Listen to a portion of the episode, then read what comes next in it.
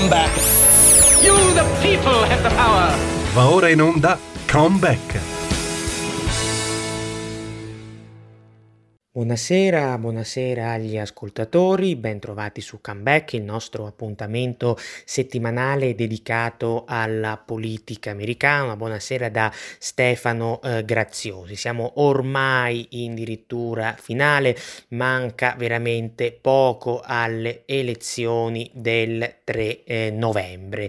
e eh, la settimana scorsa nella serata appunto di giovedì si è tenuto il secondo dibattito televisivo tra Donald Trump e Joe Biden. Ricordiamo che originariamente come da tradizione dibattiti tra i due eh, do- sarebbero dovuti essere tre ma poi insomma a causa del coronavirus che il presidente aveva contratto un dibattito è saltato perché non si sono riusciti a mettere d'accordo sulle varie modalità, tra cui quella online che erano state appunto eh, proposte. Quindi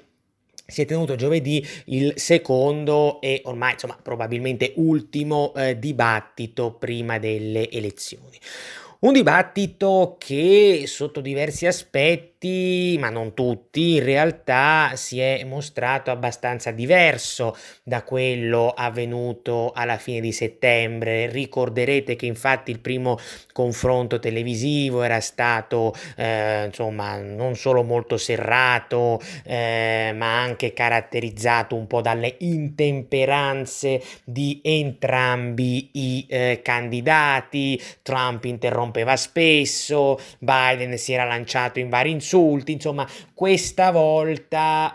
uh, le cose sono state un po' diverse, sia perché ehm, erano state introdotte eh, altre regole per quanto riguardava soprattutto uh, i microfoni accesi e spenti, per cui veniva silenziato il microfono del candidato che eh, non doveva parlare in determinati segmenti, più in generale ha influito credo anche il fatto che dall'entourage di Trump negli nei, nei giorni precedenti avessero spinto a più riprese il presidente ad evitare di insomma, esagerare anche eh, nei toni e nelle modalità perché durante il primo dibattito era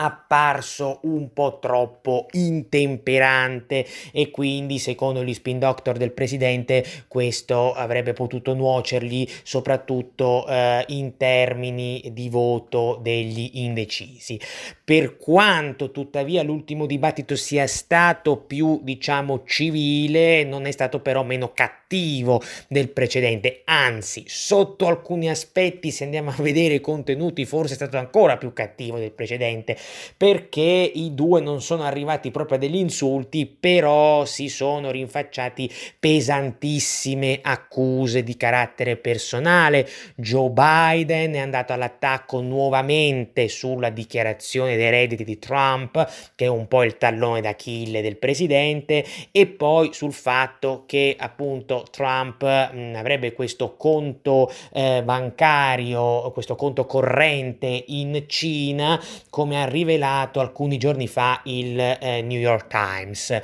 Mm, Trump dal canto suo invece è andato all'attacco sulla questione del figlio di Biden, Hunter, che come sapete è tornato nell'occhio del ciclone negli scorsi giorni dopo che il New York Post ha pubblicato una serie di email insomma abbastanza compromettenti. Non solo per quel che riguarda le attività specifiche del figlio, attività opache in Ucraina e in Cina, quello voglio dire alla fine lascerebbe anche un po' il tempo, il tempo che trova. In realtà l'aspetto controverso vero e proprio di questa campagna elettorale sta nel fatto che queste mail lascerebbero intendere un conflitto di interessi da parte dello stesso Joe Biden quando era vicepresidente in carica, soprattutto negli ultimi due anni di mandato, dal 2014 al 2016. Ricorderete, ne abbiamo anche parlato mesi, nei mesi scorsi in questa trasmissione soprattutto ai tempi dell'impeachment, un anno fa, di tutta la vicenda di Burisma Holdings, riepilogo per sommi capi, eh, sostanzialmente eh, nel 2014 eh, ricorderete ci fu la crisi della Crimea. E la crisi della Crimea eh, portò l'Ucraina a sganciarsi dall'orbita russa per avvicinarsi a quella occidentale, in particolare a quella statunitense. Barack Obama, che all'epoca era presidente americano, scelse proprio Joe Biden, che appunto era suo vice, come punto di raccordo tra Kiev e Washington per regolare gli aiuti americani da gli aiuti economici americani da inviare appunto eh, all'Ucraina stessa. Era la primavera del 2014. Biden ottiene questo incarico in aprile 2014. Tre settimane dopo, a maggio 2014, il figlio di Biden entra eh, ai vertici di una società energetica ucraina, questa Burisma Holdings, e già all'epoca nei diversi giornali, insomma, anche piuttosto autorevoli, establishment, eccetera, criticarono questa cosa perché insomma il potenziale conflitto di interessi era abbastanza diciamo sotto gli occhi di tutti visto che appena tre settimane prima il padre vicepresidente in carica aveva assunto questo incarico di raccordo tra Kiev e Washington. Ora, il New York Post che cosa ha fatto? Ha pubblicato appunto una serie di mail. Una mail datata 2014 mostra che un consulente di Burisma chiese proprio appunto nel 2014 a Hunter Biden, ripeto, figlio di Joe Biden, ehm, come poter utilizzare l'influenza di suo padre Joe ai fini, insomma, dell'azienda per, be- per, farne beneficiare l'azienda. Una seconda mail, datata invece 2015, aprile 2015, fa vedere che quello stesso eh, consulente di Burisma ringrazia Hunter Biden per avergli presentato suo padre. Insomma, capite che la cosa non è esattamente uno scherzo, non solo per il conflitto di interessi potenziale che si profila, ma anche perché Joe Biden nei mesi scorsi ha sempre negato di aver mai aiutato suo figlio nei suoi affari eh, economici in giro per il mondo, ne ha diversi anche in Cina, quantomeno ne ha avuti, mentre lui era appunto vicepresidente. Uh,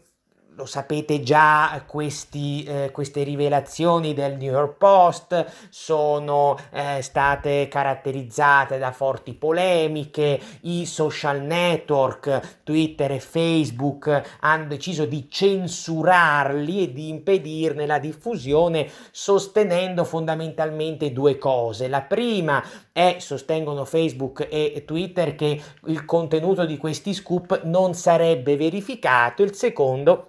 è che eh, essenzialmente conterrebbero delle eh, informazioni non solo private ma anche ottenute in modo illecito. Due regole che a livello generale possono anche essere comprensibili se tuttavia non si riscontrasse una sorta di vero e proprio doppio pesismo da parte di questi big della Silicon Valley. Per quale ragione? Beh, Punto primo, se il problema è che questi scoop del New York Post non, non, hanno contenuto verificato, allora per quale ragione nel gennaio 2017 Twitter e Facebook non hanno bloccato la diffusione attuata dalla testata BuzzFeed, non autorevolissima diciamocelo, del cosiddetto dossier di Steele, che adesso per farvela breve era appunto il, il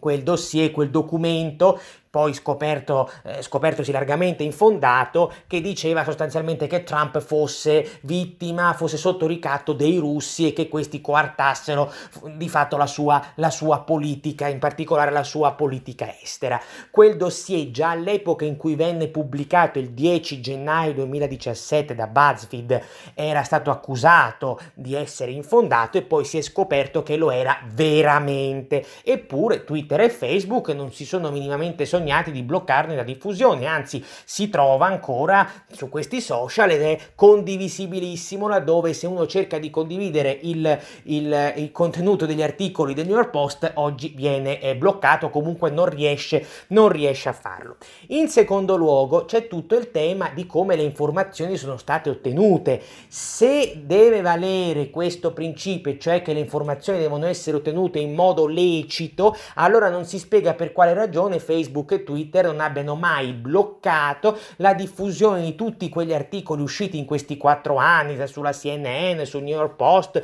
sul, sul New York, scusatemi, sul New York Times e sul Washington Post che riportavano eh, diciamo notizie fatte trapelare illegalmente, notizie più o meno veritiere da alcuni settori dell'intelligence su Russiagate e sulla, sull'Ukraina Gate. Quindi voi capite che insomma c'è stato da questo punto di vista un po' di doppio pedismo. Ma adesso chiudendo questo excursus torniamo al dibattito e come vi dicevo Trump è andato eh, pesantemente all'attacco del rivale dicendogli insomma che suo figlio e l'intera famiglia eh, avrebbero appunto eh, avu- diciamo, ricevuto eh, indebitamente soldi da eh, potenze straniere, circostanza, anzi accusa che Biden durante il confronto televisivo ha ovviamente eh, smentito.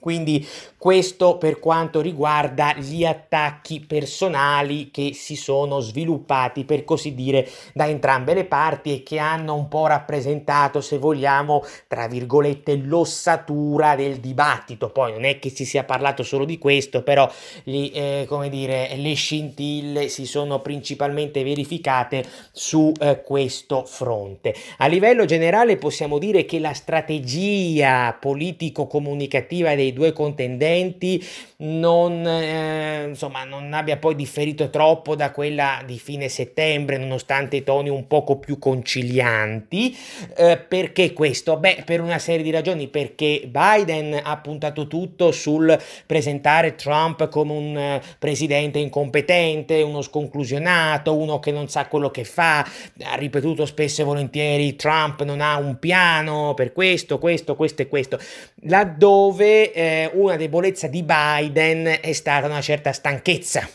che ha lasciato trapelare soprattutto nell'ultima mezz'ora, una stanchezza psicofisica eh, che già avevamo visto quando commentavamo i dibattiti eh, delle primarie democratiche l'anno scorso, nel corso del 2019, spesso vi ho sottolineato questo fattore, eh, ovviamente Biden non solo ha un'età eh, del 1942, ma al di là dell'età in sé stessa non è che la regga benissimo e questi sono tutti fattori che ovviamente poi possono avere un impatto anche sulle scelte, eh, sulle scelte di voto. E poi concedetemi eh, un, diciamo, un cattivo, un fosco presagio per l'ex vicepresidente che a un certo punto del dibattito ha avuto l'infausta idea di guardare l'orologio. Ora uno potrebbe dire, vabbè, chi se ne importa, è una cosa indifferente, per carità in se stessa è una cosa indifferente, ma fino a un certo punto, perché? Perché nel 1992, eh, durante il dibattito presidenziale tra George Bush eh, padre, Bill Clinton e l'allora terzo incomodo, il miliardario Ross Perot, Bush padre a un certo punto guardò l'orologio, quella foto è diventata iconica proprio nel mondo del, delle presidenziali americane per far vedere insomma il candidato in difficoltà che non vede l'ora che finisca tutto per andarsene a casa. E Bush padre perse quelle elezioni che ricordiamolo appunto premiarono Clinton per tutta una serie di ragioni sia perché Clinton fu più efficace ma anche perché però succhiò voti al bacino repubblicano. Insomma Bush Bush padre non fu riconfermato, per carità non sto dicendo che non fu riconfermato perché guardò l'ora, mm, capitemi, voglio dire, c'erano cause strutturali, però dal punto di vista dell'immaginario collettivo, da allora il candidato che guarda l'orologio durante i dibattiti presidenziali, diciamo, um, si porta dietro un'aura ecco, un, po', un po' negativa, ecco, se Biden avesse evitato per lui forse sarebbe sarebbe stato meglio, sarebbe stato meglio. Eh, per quanto riguarda i contenuti concreti, sì, se ne sono stati affrontati un po' di più di, eh, di fine settembre, non è che ci siano stati soprattutto, soprattutto nella prima ora chissà quali eclatanti novità, i due hanno nei fatti ribadito le proprie consuete posizioni sul coronavirus, Biden ha detto che prima bisogna tutelare la salute, non ha escluso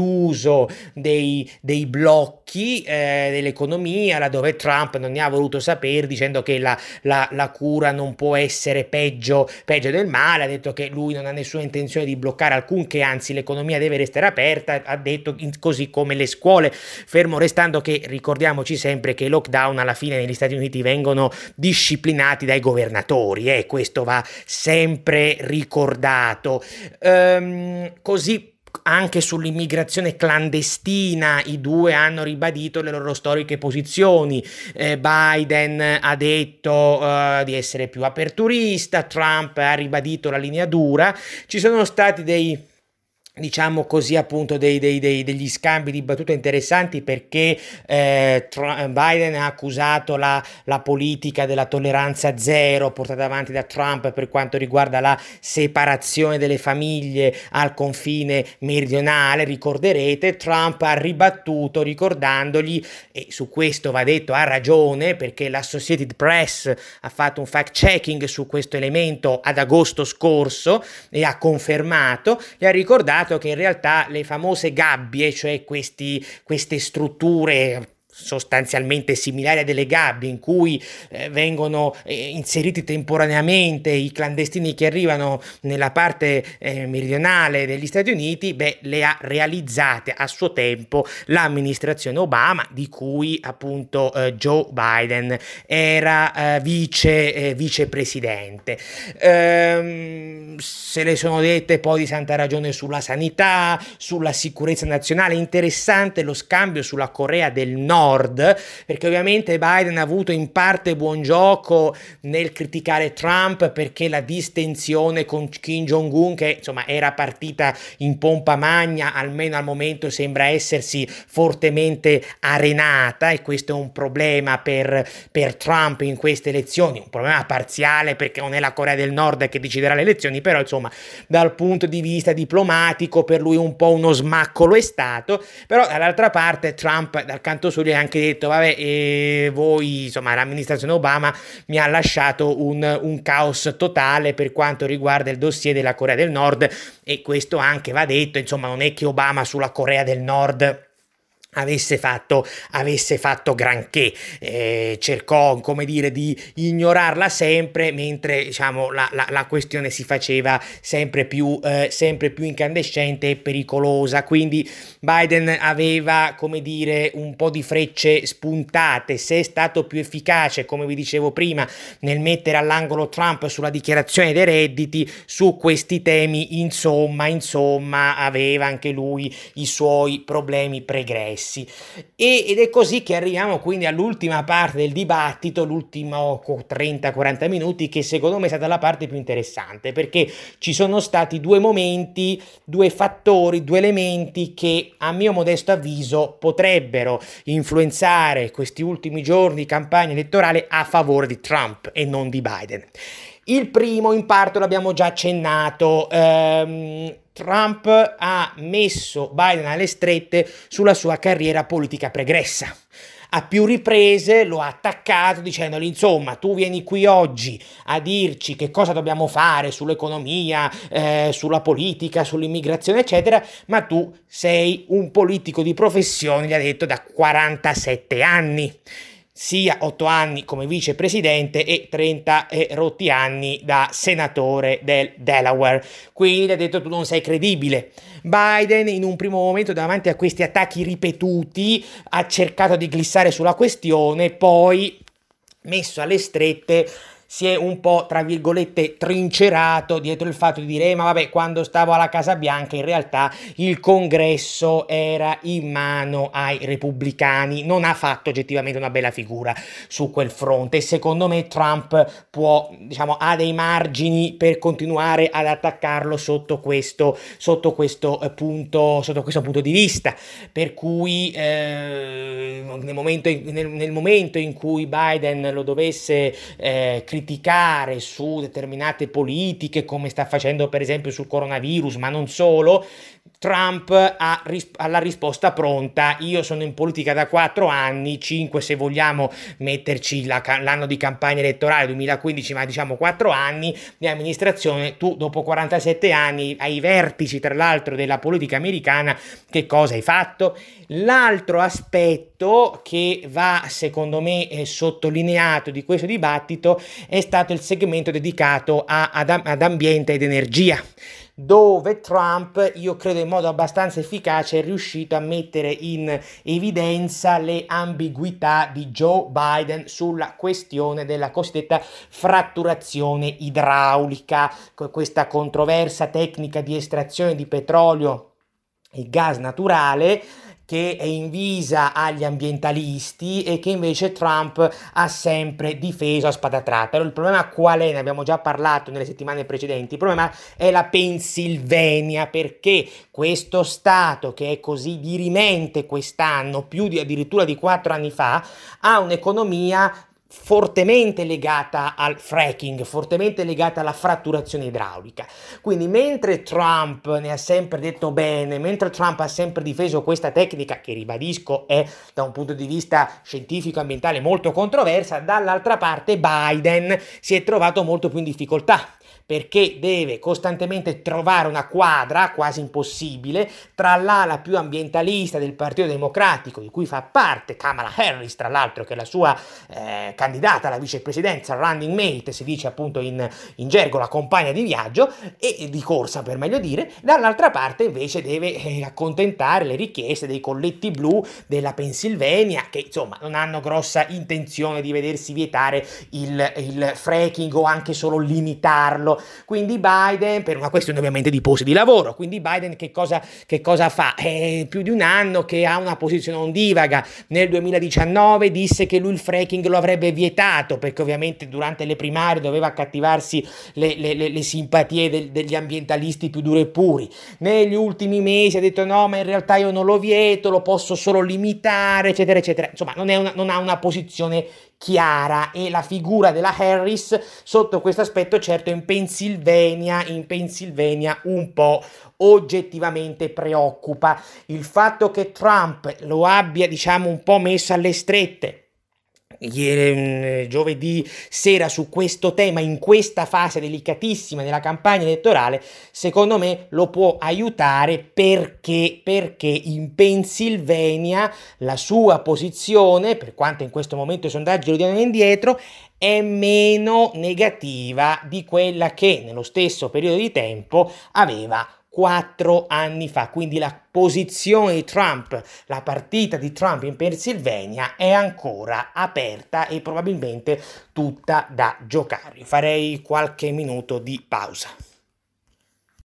Buonasera, ben trovati su Comeback, il nostro appuntamento settimanale dedicato alla politica americana. Buonasera da Stefano eh, Graziosi. Um, questa sera ci siamo occupati, nella prima parte della trasmissione, dell'ultimo eh, dibattito eh, presidenziale che si è per l'appunto eh, tenuto giovedì scorso tra Donald Trump e Joe eh, Biden. Abbiamo cercato di analizzare analizzare le differenze rispetto al precedente dibattito, le strategie politico-comunicative dei due contendenti e anche quelli che sono stati i punti di forza e di debolezza di entrambi. Joe Biden è andato sicuramente all'attacco piuttosto in modo vi- vigoroso eh, sulla questione della dichiarazione dei redditi di Trump, l'aveva già fatta a fine settembre, di questo suo conto bancario, conto corrente, scusatemi, in Cina, eh, di cui ha eh, parlato, ne ha rivelato l'esistenza alcuni giorni fa il New York Times Trump dal canto suo ha avuto più buon gioco sulla questione della famiglia Biden, soprattutto del figlio Hunter. Prima abbiamo avuto modo di eh, analizzare nel dettaglio tutta la vicenda riportata dal New York Post, almeno per quel che riguarda l'Ucraina. Poi ci sarebbe un altro capitolo eh, relativo anche in questo caso alla Cina, perché Hunter Biden avrebbe intrattenuto diversi rapporti con alcune aziende, in particolare con un'azienda, con una grossa azienda energetica di insomma, diverso tempo fa della, della Cina, il cui, eh, il cui, cui capo, eh, secondo il Financial Times,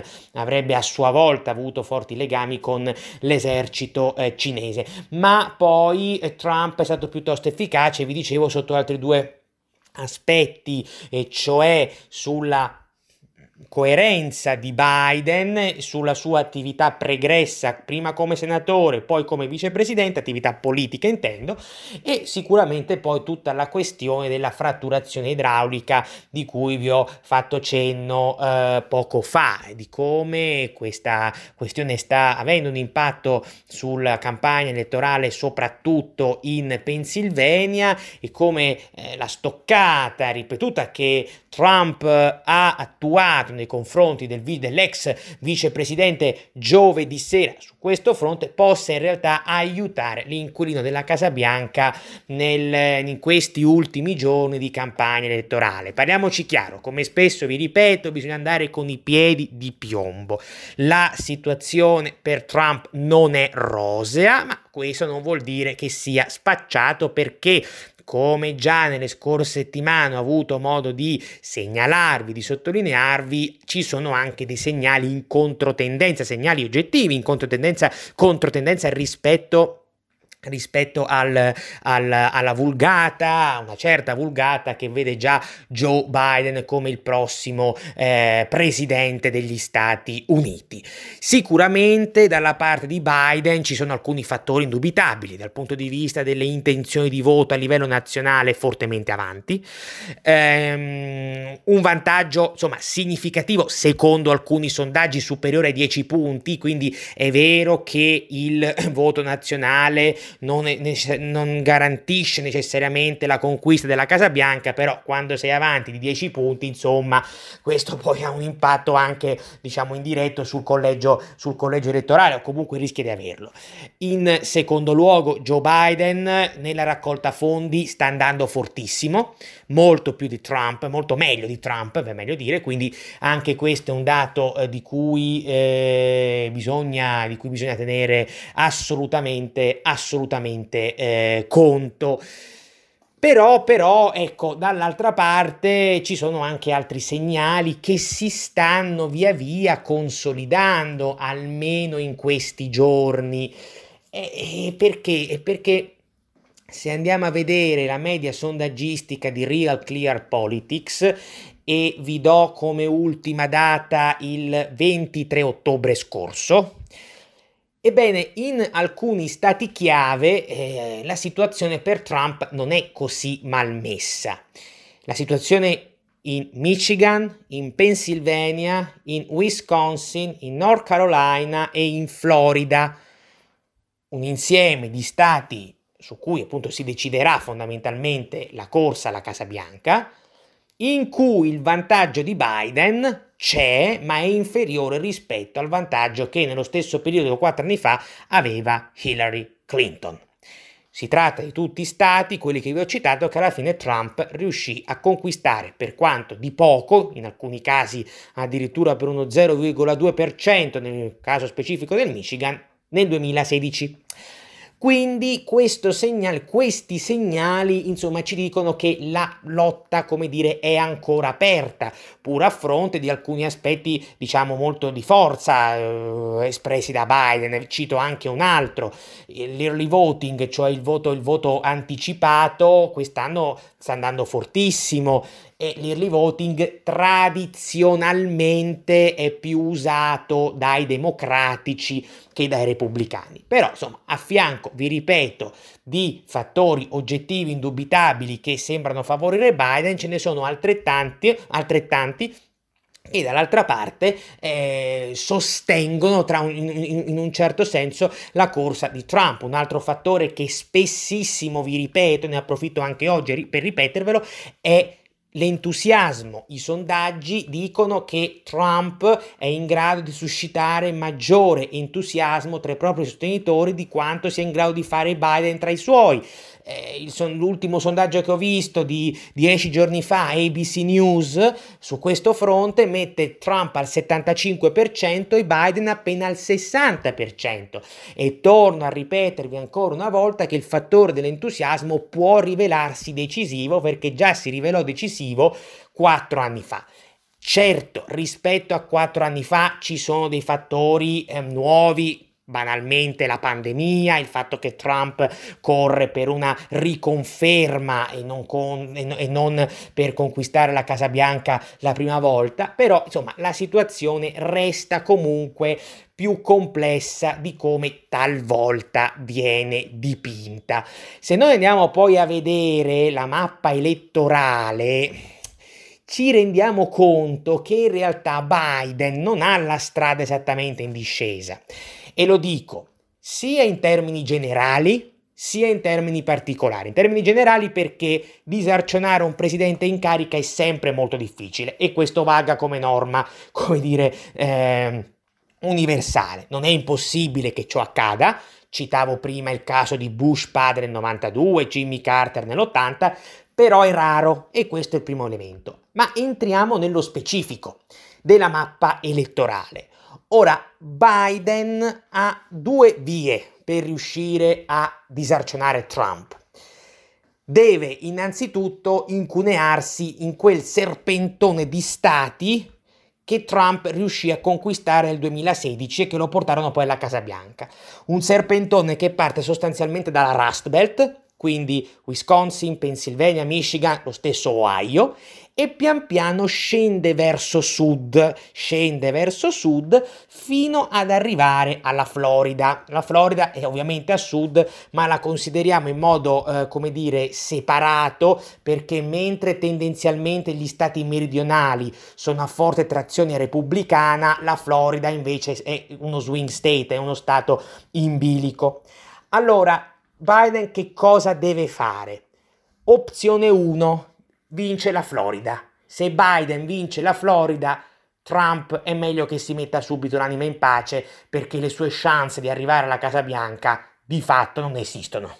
Non esistono perché nel 1920, è dal 1924 che un candidato repubblicano non riesce a conquistare la Casa Bianca se non vince prima in Florida. Però la domanda è Trump, eh, pardon, Biden ha reali chance di vincere in Florida? Le chance le ha sicuramente, anche perché a causa della gestione del coronavirus gli anziani, gli over 65 della Florida, sembrerebbe si stiano spostando verso l'ex vicepresidente. Però anche qui attenzione, perché ci sono anche segnali in controtendenza. Nel momento in cui gli ispanici, soprattutto in Florida, si stanno via via spostando sempre di più verso Trump. Tra l'altro, le carte che Trump si può giocare in Florida sono due il tema della libertà religiosa e le questioni eticamente sensibili. Gli ispanici della Florida, ma non solo della Florida in realtà, sono tendenzialmente conservatori su questo fronte, antiabortisti eh, molto religiosi. E poi c'è il tema dell'anticastrismo, rispetto a cui lo sapete Biden invece ha più difficoltà perché comunque Obama nel 2016 aprì a Cuba e lui era vicepresidente di Obama. Questa cosa gli ispanici della Florida non, l'hanno molto digerita. Eh, io per la verità eh, quotidiano, la verità, ho, ho, avuto modo di intervistare la settimana eh, scorsa uno dei responsabili del voto ispanico e cattolico nella, della campagna elettorale di Trump, si chiama Alfonso Aguilar e lui mi ha detto, ispanico anche lui, mi ha spiegato la strategia della, della presi- del, del, presidente del comitato elettorale di Trump per conquistare il voto degli ispanici mi ha detto che in Florida, insomma,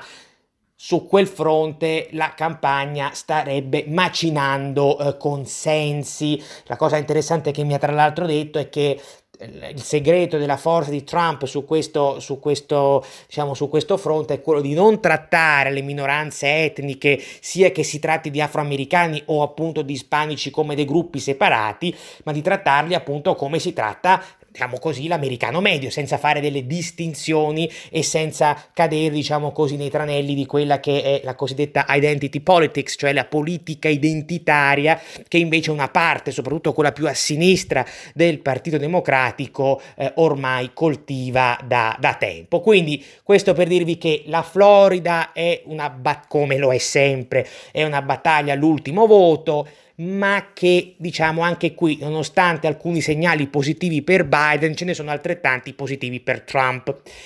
Se Biden non vince la Florida, a quel punto che cosa deve fare? Deve sottrarre almeno due, almeno due stati della Rust Belt a Trump, due stati che lui appunto vinse nel 2016 perché Trump può permettersi addirittura di perderne uno in caso. Io ho fatto una simulazione sia con il Michigan che con il Wisconsin. De, di, tra i tre Michigan, Ohio, eh, scusatemi, Michigan, ehm, Pennsylvania e Wisconsin, uno dei tre può permettersi di perderlo, anzi, più che uno dei tre, soprattutto Wisconsin e Michigan, più che la Pennsylvania, perché Pennsylvania è una questione ancora un po' più delicata posto che Trump riesca ovviamente ad essere riconfermato, quindi a espugnare nuovamente l'Ohio. Ora qui ci troviamo sempre sulla solita questione. Quanto è realmente attrattivo il ticket democratico Biden-Harris nei confronti dei colletti blu della Rust Belt? Io a livello di analisi politica credo non tantissimo, però poi vedremo come, come andrà, voglio dire, ehm, lo sapete, non torno sulla questione perché mi ci sono già dilungato abbondantemente nelle settimane precedenti. Io vi ho sempre detto che secondo me se questo ticket democratico avesse realmente voluto essere attrattivo per gli operai di quelle zone, avrebbe dovuto o candidare un'altra persona, non Biden, perché Biden comunque ormai è un candidato dell'establishment, o almeno mettere a fianco a Biden una figura più vicina agli operai, appunto nel Michigan e nella Pennsylvania Pennsylvania, non Kamala Harris,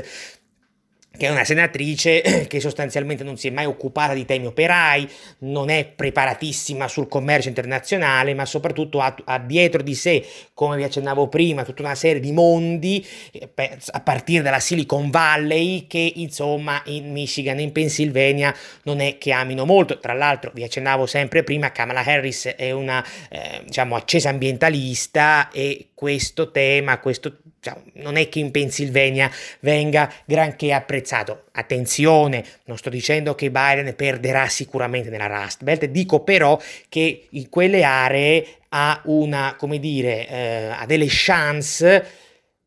più ridotte di quelle che gli vengono talvolta appunto un po' troppo ottimisticamente ehm, attribuite. La terza via, vi ho detto che secondo me ci sono principalmente due vie, la, c'è anche una terza via a cui io non credo, però va sempre tenuta presente perché nessuno ha la palla di vetro, è che Biden riesca a conquistare qualche, qualche stato tradizionalmente repubblicano. C'è chi dice che, lo, che, che ci può riuscire, io sono un po' scettico, però va comunque presa questa, eh, questa ipotesi, mi riferisco soprattutto a, al, um, all'Arizona, mi riferisco, qualcuno addirittura dice il Texas, io sinceramente sarò smentito dai fatti, ma non credo al Texas democratico, almeno in questo 2020. Se ne può secondo me riparlare nel 24 forse, ma io al Texas repubblicano, così come credo poco anche all'Arizona repubblicana, però insomma mh, mm, vedremo quello che, quello che accadrà. Da parte di Trump però diciamo che anche lui ha delle possibilità non elevatissime, diciamolo subito, non elevatissime, di strappare qualche voto, qualche stato democratici. In particolare sono due stati, Minnesota e Nevada specifico e sottolineo il Nevada per la questione che vi dicevo prima degli ispanici. Trump perse di poco il Nevada nel 2016 a favore di Hillary Clinton Quest'anno i sondaggi non è che gli arridano particolarmente in Nevada, anche questo dobbiamo sottolinearlo per essere molto realisti, però ecco il fatto che sembrerebbe il condizionale d'obbligo che la campagna di Trump stia macinando terreno sul fronte degli ispanici, beh questo oggettivamente in Nevada potrebbe, potrebbe essergli di aiuto. Quindi come vedete la situazione sia a livello generale che a livello concreto, particolare, stato per stato, in quelli che sono appunto gli stati chiave fondamentalmente, che alla fine sono più o meno una decina, è molto complessa, è molto complessa. Io quello che vi dico sempre è che la situazione è difficile per Trump, ma lo è altrettanto per Biden, perché insomma spesso eh, ci perdiamo dietro ad alcuni sondaggi nazionali che danno percentuali galattiche al candidato democratico e poi magari ci perdiamo o eh, prendiamo sotto gamba diciamo altri segnali che sembrano indicare il contrario. È ovvio che nei dieci giorni più o meno che restano, questi dieci giorni saranno assolutamente fondamentali. Io credo che questa battaglia elettorale sia ancora, non dico tutta da giocare, ma ci sia ancora una parte importante eh, che, vada, che vada giocata. Vi dico anche che in questo momento, uh, per quanto riconosca che per Trump è difficile, non vedo assolutamente scontata una vittoria di Biden. Poi lo sapete, c'è tutto l'altro tema eh, che è molto probabile che si verificherà, e cioè i contenziosi legali, eh, tutta la questione del voto postale con eh, i potenziali brogli, eh, i, i risultati risicati in determinati stati, penso anche qui nuovamente alla Rust Belt questo darà eh, prevedibilmente, lo dicono praticamente tutti, lo prevedono praticamente tutti gli analisti, darà eh, adito ad una situazione di forte incertezza, di contenzioso legale, quindi come già ho avuto modo di accennarvi negli scorsi nelle scorse settimane eh, avremo come nel 2000 un caso Florida Bush versus Gore solo che probabilmente non sarà solo uno stato a versare in quelle condizioni ma potrebbero esserci contenziosi in vari stati appunto eh, in bilico o laddove appunto si eh, sospettino dei, dei, dei, dei, dei brogli elettorali. Poi tendenzialmente le due cose vanno quasi potremmo dire di, eh, di, pari passo. Quindi questo ovviamente crea ancora più incertezza, non fosse altro che poi con ogni probabilità il 4 novembre, cioè il giorno dopo le presidenziali, non sapremo neanche chi sarà il vincitore, per cui dovremo aspettare diversi giorni per lo spoglio definitivo e questo prevedibilmente contribuirà ad incattivire ancora di più gli animi, ad esacerbare le conflittualità ehm, queste due Americhe che ormai non, non, si parlano più, non si capiscono più, ehm, vedremo insomma quello che, eh, quello che succederà, ma se negli ultimi 15 anni, eh, forse anche qualcosa di più, diciamo anche gli ultimi 20 anni, quasi 20 anni, la politica americana si è avviata verso un percorso, quindi ben prima di Trump, di eh, progressiva polarizzazione, ebbene il post campagna elettorale di quest'anno prevedibilmente acuirà questa stessa eh, polarizzazione e antidoti sotto questo aspetto oggettivamente se ne vedono ben pochi. Vediamo insomma quello che, eh, che accadrà, ma insomma, il futuro eh, appare sotto questo aspetto abbastanza fosco proprio per la grande incertezza che eh, con ogni probabilità queste elezioni eh, produrranno con tutta una serie di impatti eh, sull'agone politico americano, sulle istituzioni e quant'altro. Vedremo quello che accadrà. Io per questa sera vi eh, saluto e vi do appuntamento alla prossima puntata. Una buona serata da Stefano Graziosi. Come back. Come back. Then in the name of democracy, fight for a new world. Avete ascoltato Come Back.